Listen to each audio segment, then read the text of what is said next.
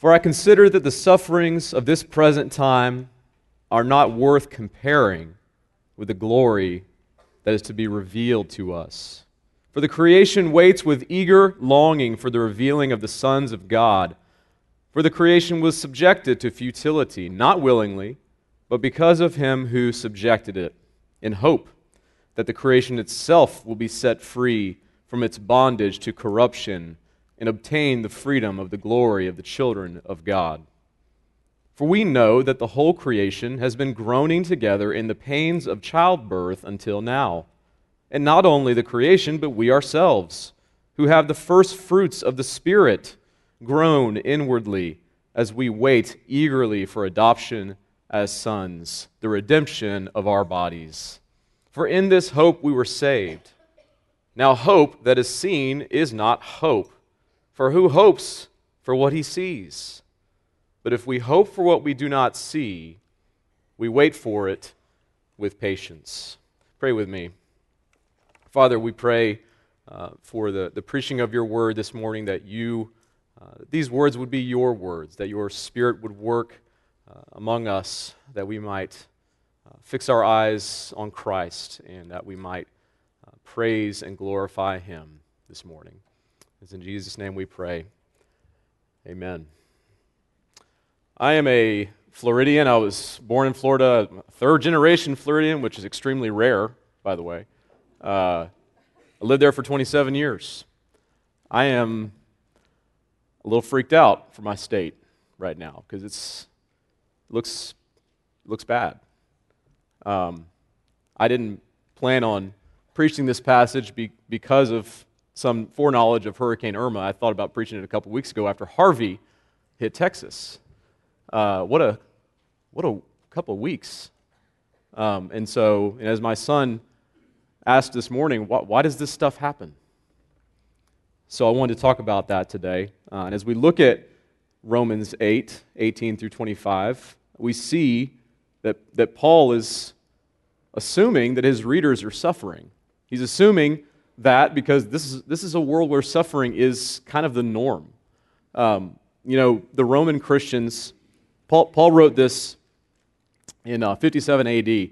So the people that he wrote this to uh, were already experiencing in Rome at least some form of kind of like social ostracizing. One of the interesting things about being a Christian in Rome at that time is uh, they, they would be having their services in a, in a house church and, and Roman citizens would walk by and they would hear them celebrating the Lord's Supper, saying things like, um, taking and, and, eating the body of Christ and, and drinking the blood of Christ. And, and, what do you think the Roman citizens thought when they heard that? These guys are cannibals. And they, they would also hear at the end of a service things like greeting your brothers and sisters with, with a holy kiss. I'm not kidding you. So the Romans thought that Christians were incestuous. And so Romans, Roman citizens, being introduced to the, these Christians, the, uh, the, people who followed the way for the first time, thought that Christians were in, extremely strange. And, and so they ostracized them. And that was kind of the best of what happened. Um, so Paul's message to them is not, hey, cheer up. Put a smile on your face. Grin and bear it. That's not what he's saying to him. He says to persevere. He says, Your suffering is not to be compared. Because he knows this world is characterized by suffering. He knows that, that for them, there's no guarantee it's going to get any better. In fact, it got worse. If you know your history, you know that the emperor at that time was Nero. And one day, Nero got, got drunk or something and burned down his palace, and he blamed it all on the Christians. And so the Christians became persecuted. He put them to death, and you, you know the, the stories. He used them as, as lamps to light the roadways. And Christians have been persecuted ever since. In some part of the world, for the last 2,000 years, there have been Christians dying for their faith, and it still continues today. And so, even if you are not a Christian, though, even if you don't know Jesus, even if you don't follow Jesus, even if you've never heard of Jesus, you still suffer. We still live in a world characterized by suffering. because it's a broken world. So, how do we deal with that? What is our framework? How do we face the fact that this world we live in, even though we, we hope it will get better, we hope it will be good, it's full of suffering? Well, there's a couple things that I think this text kind of points to. And one is that this shouldn't surprise us. We, of all people, as Christians, should not be surprised when suffering comes. Even though Jesus has lived a perfect life, and even though he, has, he died on the cross to, to one day put an end to our suffering, even though he rose from the dead as the first fruits of the resurrection of the dead, we still live in a Genesis 3 world for the most part. We have a promise that the curses of Genesis 3 are coming to an end, but they're still very much present. We still feel their effects. It's not yet a Revelation 21 and 22 world. And that's simply because we are subjected to the curse of the fall.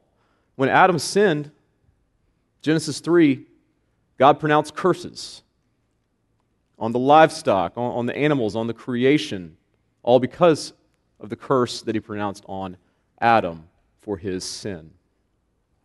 And the more we know and, and walk with Jesus, the more we have the wisdom of God, the more He transforms us, it's actually that the more we become acquainted with the reality of the suffering of this world. You know, God kind of, as, as I've grown in the faith, He's kind of peeled away, you know, from me this, this idea that, that everything in this world's going to be great. He's kind of peeled that away from me and, and allowed me more and more to see my own brokenness and the brokenness of the world around us. Um, so that I think I agree with Ecclesiastes 1:18, which says, "For in much wisdom, not saying I have much wisdom, by the way, I'm saying I've got a little more than I used to. For in much wisdom is much vexation, and he who increases knowledge increases sorrow." You ever, you ever heard people talk about how the more you grow in Christ, the more you know your own heart, the more you see your own sin, the more kind of just sorrowful you feel about that. That's what I think he's pointing to a little bit. And Jesus himself is, as Isaiah 53 3 says, he is a man of sorrows, acquainted with grief, and is one from whom men hide their faces. He was despised, and he was esteemed not. And so, if we are following Jesus, in this life, if we say, He is my Lord, I trust Him, we're going to be acquainted with grief. We're going to be acquainted with sorrows because we share in His sufferings. That's what the New Testament is saying to us that we share in the sufferings of Christ, even more so because we're following Him than if we weren't. That's because the spirit of this world hates Jesus and thereby hates His followers as well. The spirit of this world did not celebrate Jesus. The flesh does not celebrate Jesus. The flesh wants to put Jesus to death and also his followers. And so we can expect suffering because of that. But again, we of all people should be prepared for this. We of all people should not be surprised by this. And we of all people have a hope because of, of what's going on with Jesus right now. Sorry about my microphone here. Hang on a second. Paul says these sufferings are not to be compared with the glory that awaits us. You know, there are still Christians being persecuted today. I mentioned that before. I mean, you, you know the 1040 window, a lot of those, uh, especially um, countries with Islamic governments. think about China, you think about North Korea. There are so many Christians in our world who are suffering and dying for their faith. They have to hide it if they want to worship. And thankfully, thankfully, we don't have to deal with that right now in this country. Um, but, but you may have experienced some more minor forms of persecution. I think there's a lot of people who get ridiculed for their faith in this country. I think there's a lot of people who feel excluded, uh, especially if you step on the campus of a, of a public university. Uh, you may feel excluded because of your faith. And so there's, there's some of that going on even in our country there's a sense in which to be a Christian more and more is to experience uh, exclusion and ostracism, much, much like it did in ancient Rome. But God's word is telling us to weigh these sufferings view these sufferings against the, the weight of an eternity in glory with Jesus Christ, where he is king and we can like actually see him and be with him and walk with him. We walk with him now in a way that's where he is unseen. We will walk with him in an eternity where, where he's here ruling and we can see him. And that's what awaits us, and that is the glory that is beyond compare to what we may suffer in this life. There, there is a, a guarantee, all of Scripture is screaming to us that one day every knee will bow and every tongue will confess that Jesus Christ is Lord. And our suffering will be at an end. He will rule his creation. We, we will gather around his physical throne in the new heavens and new earth and worship him with all the people of God, the whole church, past, present, and future. That is the glory that awaits us, and we get that as a gracious gift simply because Jesus Christ himself is glorified and he allows us to share in that kingdom. So that's our great hope, and that's what makes our suffering seem like, as Paul says, a light and momentary affliction. And that's why it's also the great hope of creation. You know, creation, it says in the text, waits with an eager longing for the revealing of the sons of God. And that revealing of the sons of God is, what we just said the, the day when Christ returns and, and he reveals himself uh, fully glorified as the, as the King of Kings, the day when we receive our new resurrection bodies. That's the main event. That's the thing that all of creation, is. Paul personifies creation here, he says that's what, they're, that's what it's waiting for. All of creation is waiting for that day. It says in 19 that it waits with an eager longing. In the Greek, that kind of carries a sense of like someone who's kind of standing on their tiptoes, craning their neck, looking to see something. Like Zacchaeus, who was trying to, to see Jesus, you know, had to climb a tree. That's how creation waits for this event. Like if you've ever been to a parade at Disney World or something, you're a little kid and you can't see anything, so you're just trying to stand up on something, just see, see Mickey Mouse. So that's the way creation waits for the, the glorification of the saints. Why? Because Paul says creation was subjected to futility. Again, we think of the curse, the curse of Genesis 3.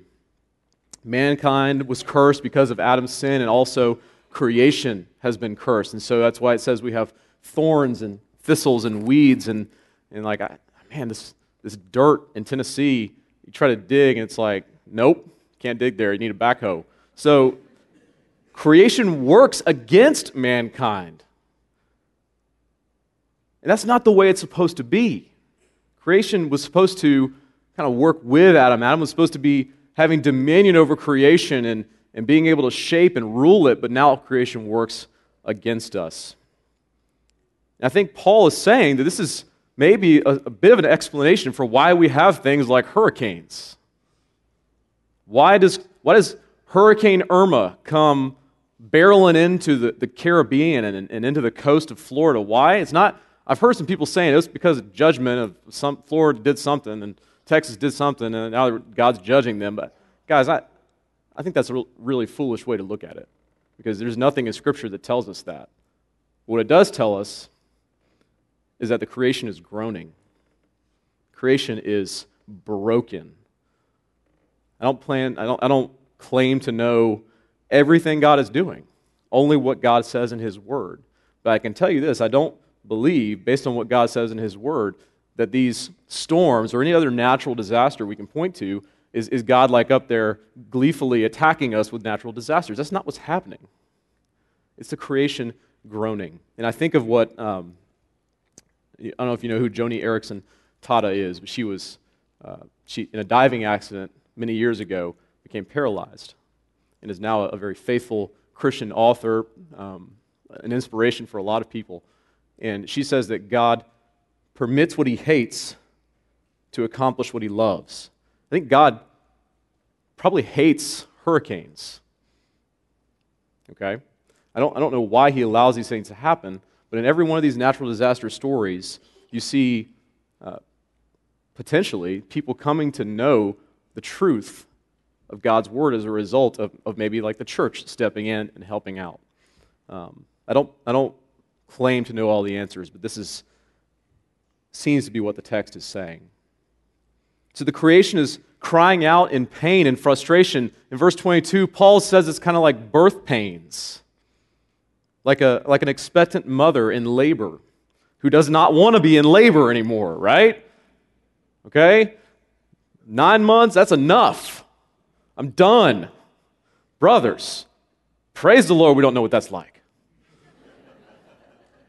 Ladies, moms, maybe you have a little better understanding of how creation feels, except for creation's been doing this for thousands of years. Childbirth pains. We see it again in, Harvey and Irma and wildfires. And you think back just 10 or, 10 or so years ago, this tsunami that, that killed over a quarter million people in the Indian Ocean. We see it everywhere. The effect of the curse on creation. This is the frust- this frustration and futility of creation's enslavement to the curse of sin. And so it creates an endless cycle of pain, of death, of decay. But the illustration of birth pains gives us hope too, right? I mean, a mom doesn't just want labor to end so that labor can end, right? I mean, a mom wants to meet her baby. That's, that's the other thing with creation, and I don't know why this is doing this. I blame it on the groanings of creation. A mom wants to meet her new baby, and in the same way, the creation longs for the day when the birth pains will be over and it will be glorified, redeemed. God is going to redeem his creation. And, think about this too. I've been to, traveled a little bit, um, probably the two most beautiful places I've ever been to the Swiss Alps and Capri in Italy. I mean, I, I could move there, right? Maybe you've been to somewhere more beautiful. I don't know. But, but guys, those places, as beautiful as they are, they're, they're just a shadow. They're a shadow. They're a glimpse in what, I mean, is going to be infinitely better. We can't even imagine it, how much better the new, new heavens and new earth will be. And so when I, when I go to those places, like my heart, I'm kind of divided. I'm like, you know, this is amazing, this is awesome, but I long for so much more. I long for the day when Christ will return. He will be here physically with us. That is what creation longs for. It's the great hope that Jesus pronounced in Revelation 21 5, where he says, where it says, He who was seated on the throne said, Behold, I am making all things new. Also, he said, Write this down, for these words are trustworthy and true. We have a, a trustworthy and true guarantee that he's going to make all things new. And so creation waits for this glorification, our glorification, the, the revealing of the sons of God, and most importantly, the return of Christ, who will make all things new. And so, how much more then should that be our hope, the hope of mankind? It's another thing that Paul says that it's the, the hope of, of those who have the first fruits uh, he's pointing to the fact that even those of us who have been uh, introduced to Christ, even those of us who are saved, even those, those of us who are walking with Christ, we still have this inward groaning because even though we know Him and we walk with Him and the Spirit dwells within us, we, we're not perfect. Life, life isn't all smiles and, and meadows and bunnies and rainbows. It's, it is still really difficult. In fact, as I mentioned before, maybe harder. And so we groan inwardly longing for the adoption into God's. The, the, I mean, we're adopted into God's family now, but I'm talking about the day we'll actually sit at his table in the great wedding feast of the Lamb. First fruits, that word there uh, is kind of the idea of, of like a down payment on our salvation. It's kind of like when, when um, a couple gets engaged and, and the woman has a ring, a wedding ring, and it's, it's a pretty good guarantee. As she looks at that ring, that diamond, it's a pretty good guarantee that she's one day going to be married to her fiance. And how much more then is the, the first fruits of the, the fruit of the Spirit in our lives is an even greater guarantee that one day we will be redeemed. We will receive our resurrected bodies. We will be with Jesus for eternity. But even, even with that guarantee, we groan. I mean, there's so much around us that reminds us this is not the way it's supposed to be, whether it is the natural effects of the curse on our bodies, where we, we get sick, we get older, we get weaker, we deal with death, we lose loved ones. There's, there is that. There is our sin. The way that we, we know what God has called us to, and the way that we, we simply just rebel. E- even with the Spirit dwelling in our hearts, we still rebel. Paul in, Romans 7 has this kind of gut wrenching paragraph, you know, towards the end of the chapter where he's talking about all the things I, I know what I'm supposed to do, but I don't do it, and I, and I do the things I know I'm not supposed to do, and, and he says, just like, wretched man that I am. Who will deliver me from this body of death? You might know how that feels. Sometimes I know how that feels. If you're a believer in Christ, if you've been a believer for any length of time, you know that, that inward war, the bitter war between the flesh, the thing, the, the thing that, that wants the things that are anti God, and the spirit who wants the things of God. So we still get hurt. We still hurt people. We still have conflict. We still just go our own way. It's painful. This is, this is not the way it's supposed to be. So we say with Paul, Who can deliver me from this body of death? Thanks be to God through Jesus Christ our Lord. Our, our hope is not that Jesus will make this life easier for us. Jesus did not suffer and die on the cross and, and rise from the dead and conquer death and deal a death blow to Satan so that we could have more fun now. He did that so that we could have a hope of something eternal, a life eternal with Him. It's, and it's a guarantee. James 2 5 says that those who are poor in the world but rich in faith are heirs of the kingdom, which God has promised to those who love Him. We are saved by grace. And in our salvation, in our justification, in our sanctification, as God is working on us, transforming us, we are more and more becoming aware that we have a guaranteed hope in the redemption of His coming kingdom. So until that time, we wait and we hope in what we cannot see. As, as Paul closes out this little section, he brings up a contrast between things that are seen and things that are unseen, hoping in something that's seen and hoping in something that is unseen. And uh, he says, Hope that is seen isn't hope. Who hopes for what he can see?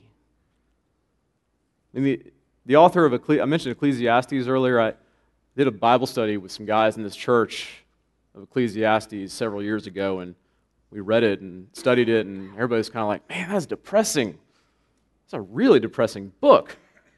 It kind of is because the author is basically, it's like this kind of case study of a guy who's just trying to find meaning and purpose in everything under the sun besides God. He's like, I looked for it in riches and food and drink and women and power. And his conclusion is meaningless. It's all meaningless. It's a chasing after the wind. I don't know if you ever tried to chase the wind, you don't really catch it. it just kind of keeps on going. It's meaningless. That's what he says. But we all do this. I mean, we all hope in what we can see, thinking that's going to fulfill us. So I'm a Cubs fan, right? You guys know baseball 108 years without a World Series. We won the World Series last year. It was awesome. I mean, that, that was pretty amazing. Bucket list thing for me. I had no control over it, but as much as I tried. But look, you know what? The Cubs lost 15 to 2 yesterday. As, mu- as much as as amazing as that was to see them win the World Series last year, guess what? It's, it was one year, it was one championship, now they're playing again, and they're not as good. And my point is just this that anything that you can hope in, that you can see, is cursed. Even the people around you. We're still dealing with the effects of the curse of sin that God pronounced in Genesis 3. And, and so when we, we, we hope in something that is cursed, we're, we're naturally, we're just, we're hoping in something that cannot deliver us from our curse because it's cursed.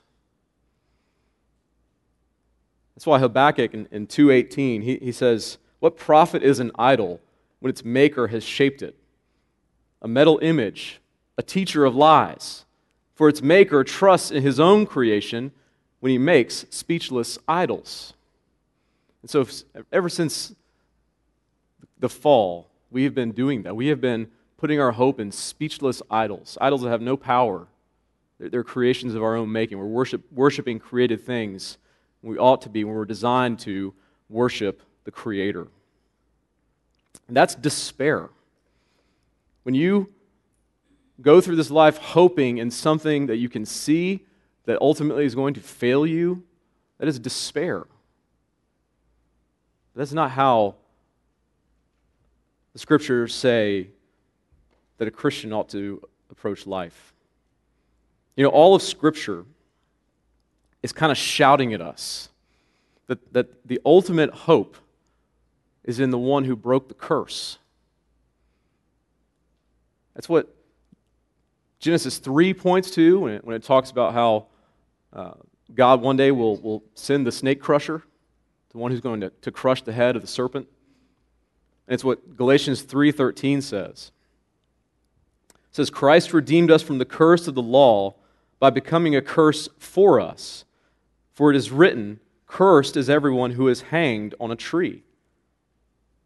So, you know, Jesus suffered both physically and spiritually. He suffered, of course, pre cross, by, just by being a human and going through human things, but also by being tortured by the Romans, being, being falsely accused by the Jews. And then, of course, he was brutally murdered on a cross. If you don't know what it's like to be hung on a cross, you can, you can read about it. It's, it's pretty much one of the worst ways you could ever die. But then the worst of it was that he was he suffered spiritually because he was forsaken by his father on the cross. And he was forsaken by his father on the cross. He was separated from God the Father on the cross because he was getting what you and I deserve. He was taking that on himself. Both, both the physical suffering and, more importantly, the, the spiritual separation from God the Father is what we deserve for our sin. Christ said, I'm taking that on myself. I'm taking that curse on myself, taking it with me to the grave. But guess what? I'm rising from the dead, and that curse ain't rising with me. That curse is dead, or it's as good as dead, because Christ put it to death when he rose from the dead. And so he is the first fruits. 1 Corinthians 15 says he's the first fruits of the resurrection because he rose from the dead with a glorified body. We have a guarantee that those of us who trust in him as Lord will also have that same glorified body at the day of the, of the Lord Jesus Christ. And so, because of Jesus, because he has been through all that he has been through, we approach this world characterized by suffering with, as Paul calls it, waiting patiently or with patient endurance. We don't grin and bear it. You know, sometimes I feel like Christians think, because God has a plan and stuff, we have to be like really happy all the time. Even when things are bad, we can't mourn, we can't grieve. We've got to be happy because that would be weakness if we're, we're grieving and mourning. But you know, Jesus actually mourned when Lazarus died, and Jesus knew he was about to raise him from the dead. So why did Jesus cry? Shortest verse in the Bible, Jesus wept. Why did he do that? He knew Lazarus was coming back. Jesus did that because he hates death. Jesus did that because he knew, even though he was about to raise his friend from the grave, he's like, this is not the way it's supposed to be. I don't like it. It's okay for us to mourn. It's good, it's proper. The Bible has a lot of passages, especially in the Psalms, about lament, mourning, when, when things are not the way they're supposed to be. We mourn when we lose a loved one we grieve when hurricanes come and destroy our property. This is right and it is good for us to mourn and to mourn with those who mourn. Our Savior has shown us the way, He's shown us how to live in this world characterized by suffering as we wait for glory. And because we, we don't grieve because we don't have hope. We grieve because this world is not the way it's supposed to be. It's not the way it's supposed to be. It's not supposed to be hurricanes. It's not supposed to be death. It's not the way it's supposed to be. But Jesus is with us. Jesus has been through it. And we share, when we share in his sufferings, we know we have, we have evidence of what is coming. We know we have evidence of our glorification when he returns. He is coming to make all things new. And we don't live in despair that a hopeless end is coming. We live with patient endurance because an endless hope is coming. Let's pray. Our Father and our God, we, we grieve, we mourn because we see much suffering around us. We see the effects of the curse of sin. We see the effects of our own sin, and we grieve, and we look to you for our hope. I pray, Father, that you would work in hearts in this, in this room, in our community, that we would more and more um, know and love Jesus and not look to unseen things, or not look to seen things for our hope, but look to the one who is unseen, who is coming again. I pray these things in the name of Jesus Christ, our Lord. Amen.